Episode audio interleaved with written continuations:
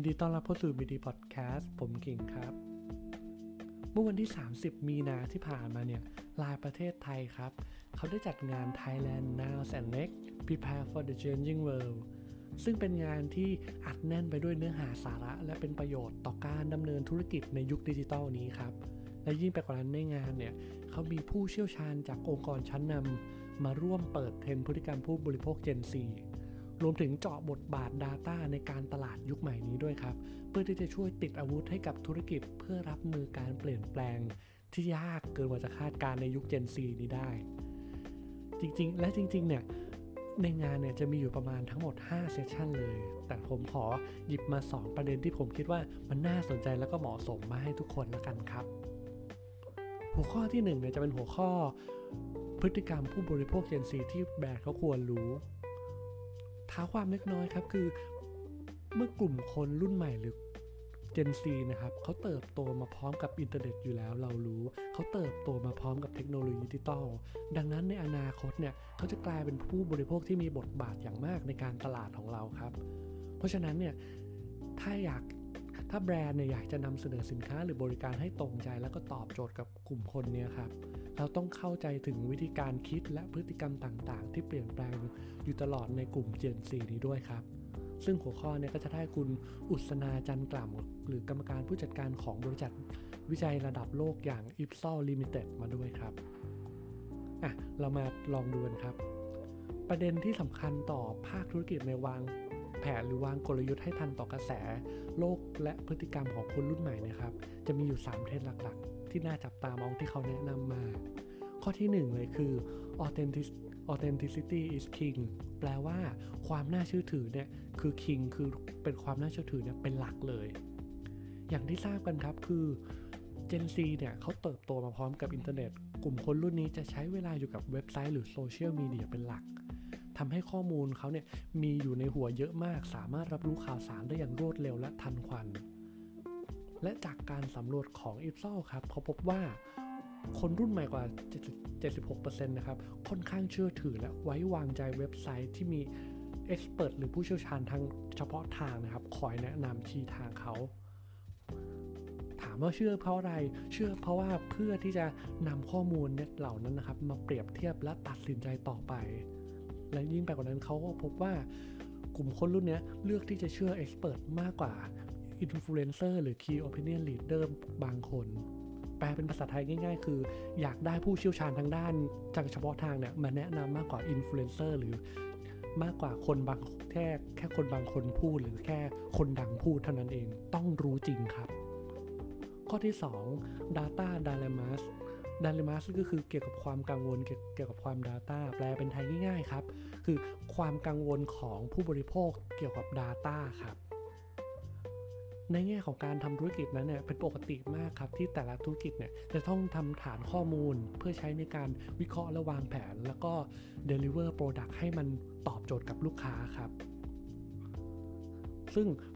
การใช้ Data เนี่ยแหละครับก็ทำให้ผู้บริโภคหลายคนเขาก็ไม่ค่อยสบายใจท,ที่จะให้ข้อมูลกับบริษัทสักเท่าไหร่ เพราะเขากังวลเกี่ยวกับความปลอดภัยของข้อมูล แต่ทีนี้เนี่ยบริษัทอิฟซอเขาก็ไปทำเซอร์เวยมาก็พบว่า 77%ของผู้บริโภค Gen Z เนี่ยจริง ๆ แล้วก็อาจจะไม่ได้กังวลกับให้กับการให้ข้อมูลมากนัก หลายๆ คนจะอ้าวตกใจใน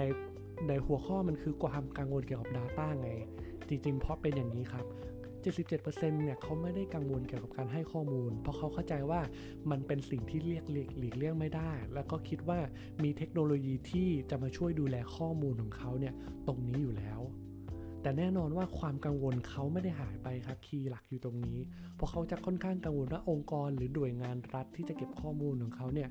จะไปเอาไปใช้ทำอะไรมากกว่าในคือคีย์หลัก เขาไม่ได้กังวลเกี่ยวกับการให้ข้อมูลสักเท่าไหร่ครับ แต่จะเอาไปใช้ไปทำอะไร นั่นคือประเด็นหลัก และอย่างที่ 3 ครับ ในส่วนของพฤติกรรม Gen Z คือ the tech dimension แปลเป็นไทยง่ายๆครับ คือกลุ่มคน Gen Z คนรุ่นใหม่เนี่ยชอบตามเทรนเทคโนโลยี หรือวัฒนวัตกรรมใหม่ๆเพราะจากการสำรวจครับเขาพบว่าเมื่อมีเทคโนโลยีใหม่ๆ หรือนวัตกรรมใหม่ๆเนี่ยคนรุ่นใหม่กว่า 64%เนี่ยเขาไม่อยากจะตกเทรนครับเขาอยากจะเป็นผู้นำ เทรนด์แล้วก็อยากจะเป็นคนแรก ๆ เลยสามที่อยากจะใช้เทคโนโลยีนั้นก่อนใครและมากไปกว่านั้นครับ พบว่า 80%เนี่ยก็คิดถึงชีวิตที่ไร้อินเทอร์เน็ต แล้วก็เทคโนโลยีด้วยซ้ำครับอะหัวข้อแรกเนี่ยเราพูดกันไปแล้วครับ ถึงเกี่ยวกับ authenticity is king ก็คือคนรุ่นใหม่เนี่ยอยากได้ผู้เชี่ยวชาญหรือ expert เนี่ยมาคอยนำทางเขามากกว่า influencer ธรรมดาทั่วไป ข้อที่ 2 ครับ data dilemmas เขากังวล เกี่ยวกับเกี่ยวกับ data ตรงที่ว่าบริษัทหรือหน่วยงานเนี่ยจะเอา Data ของเขาไปทำอะไร แล้วเขาก็หวังว่าจะมีเทคโนโลยีเนี่ยมาช่วยดูแล Data ของเขาด้วย และอย่างที่ 3 ครับก็คือ the tech dimension เขาหวังเขาเนี่ยชอบที่จะติดตามเทคโนโลยีและนวัตกรรมใหม่ ๆ ครับ หัวข้อแรกจบไปแล้วครับ หัวข้อที่ 2 ด้วยความหัวข้อที่ 2 นี่ก็คือจะเป็นการ เปิดกลยุทธ์การทำการตลาดยุคใหม่ แล้วก็เกี่ยวกับ Data Solution ครับซึ่งหัวข้อเนี้ให้เกียรติการบรรยายโดยไลน์ถ้าความเล็กน้อยฟังหัวข้อแล้วอาจจะยังไม่เข้าใจ ถ้าความเล็กน้อยครับปอตอนนี้เนี่ยทั่วโลกเนี่ยให้ความสำคัญอย่างมากครับ เกี่ยวกับข้อมูลส่วนตัวจนถึงขั้นมีการออกกฎหมายเนี่ยออกมาคุ้มครองซะด้วยซ้ำซึ่งบ้าในประเทศไทยเราก็มีครับ ตัวนั้นชื่อชื่อว่าพรบการคุ้มคุ้มครองข้อมูลส่วนบุคคลหรือ PDPA นั่นเองพูดง่ายๆ ทำให้เกิดผลยังไงต่อธุรกิจ เกิดผลไว้ให้ว่า ธุรกิจเนี่ยจะไม่สามารถทำการตลาดแบบเจาะจงได้อีกต่อไปครับ แต่นั่นเนี่ยก็ไม่ใช่จุดจบของการทำตลาดด้วย Data คิดง่ายๆอย่างนี้ครับ โดยปกติตอนนี้เราสามารถขายของเราสักก่อนหน้านี้เราขายของเรารู้ได้ด้วยซ้ำว่าลูกค้าของเราเนี่ยคือใครเขาทำอะไรเจาะจงได้แบบร้อยเปอร์เซ็นต์แต่ตอนนี้เหมือนกับว่าเราคุมคุมถุง กลุ่มลูกค้าไปหมด เราไม่ทราบเขาเป็นใคร เราไม่รู้เขาต้องการอะไร แต่มันไม่ใช่จุดจบครับ โดยเซสชันนี้คุณวีระเกษตรศิลป์ผู้อำนวยการฝ่าย Engineering แล้วก็หัวหน้าฝ่ายจัดการผลิตภัณฑ์ของไลน์เนี่ยเขาออกมาแนะนำครับว่ากลยุทธ์ใหม่ในการสร้างแบรนด์ awareness ให้ลูกค้ารู้จักแบรนด์เนี่ยมันมีทั้งหมด 4 ข้อ 4 ข้อนี้จะทำให้รู้สึกลูกค้าเนี่ยรู้สึกเชื่อมั่นมากขึ้นและลด การมองข้ามคอนเทนต์ของแบรนด์ไป และบางทีเนี่ยอาจส่งผลไปถึงกับว่าอาจจะทำให้ลูกค้าเนี่ยอยากจะให้ข้อมูลส่วนบุคคลกับเรามากขึ้นไปด้วยซ้ำข้อที่ 1 ครับเขาบอกว่า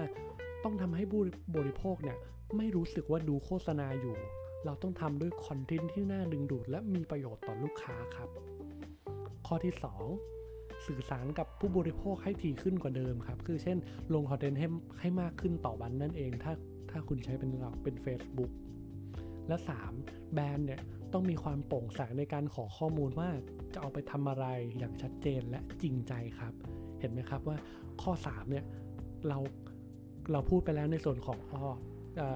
data dilemmas แล้วมันก็ยังจะมาย้ำอยู่ในข้อนี้ครับ คือความโปร่งใสของข้อมูล และข้อ 4 อย่างสุดท้ายครับ การใช้ AI ในการประมวลผลข้อมูลลูกค้าเพื่อเพิ่มความแม่นยำ แม้ว่าเราเนี่ยมีข้อมูลน้อยลง พูดง่ายๆภาษาคนง่ายๆครับคือเพิ่มประสิทธิภาพในการใช้ข้อมูลของเราซะว่างั้นเถอะไม่ว่าคุณอาจจะใช้เป็น AI ช่วยหรืออาจจะใช้เป็นคนช่วย เพิ่มประสิทธิภาพ เพิ่มความแม่นยำนั้นซะครับ เป็นยังไงกันบ้างครับ หวังว่าข้อมูลวันนี้เนี่ยจะมีประโยชน์ต่อพี่พี่ๆน้องๆนะครับ แล้วก็ช่วยนำไปพัฒนาและสร้าง awareness ได้นะครับ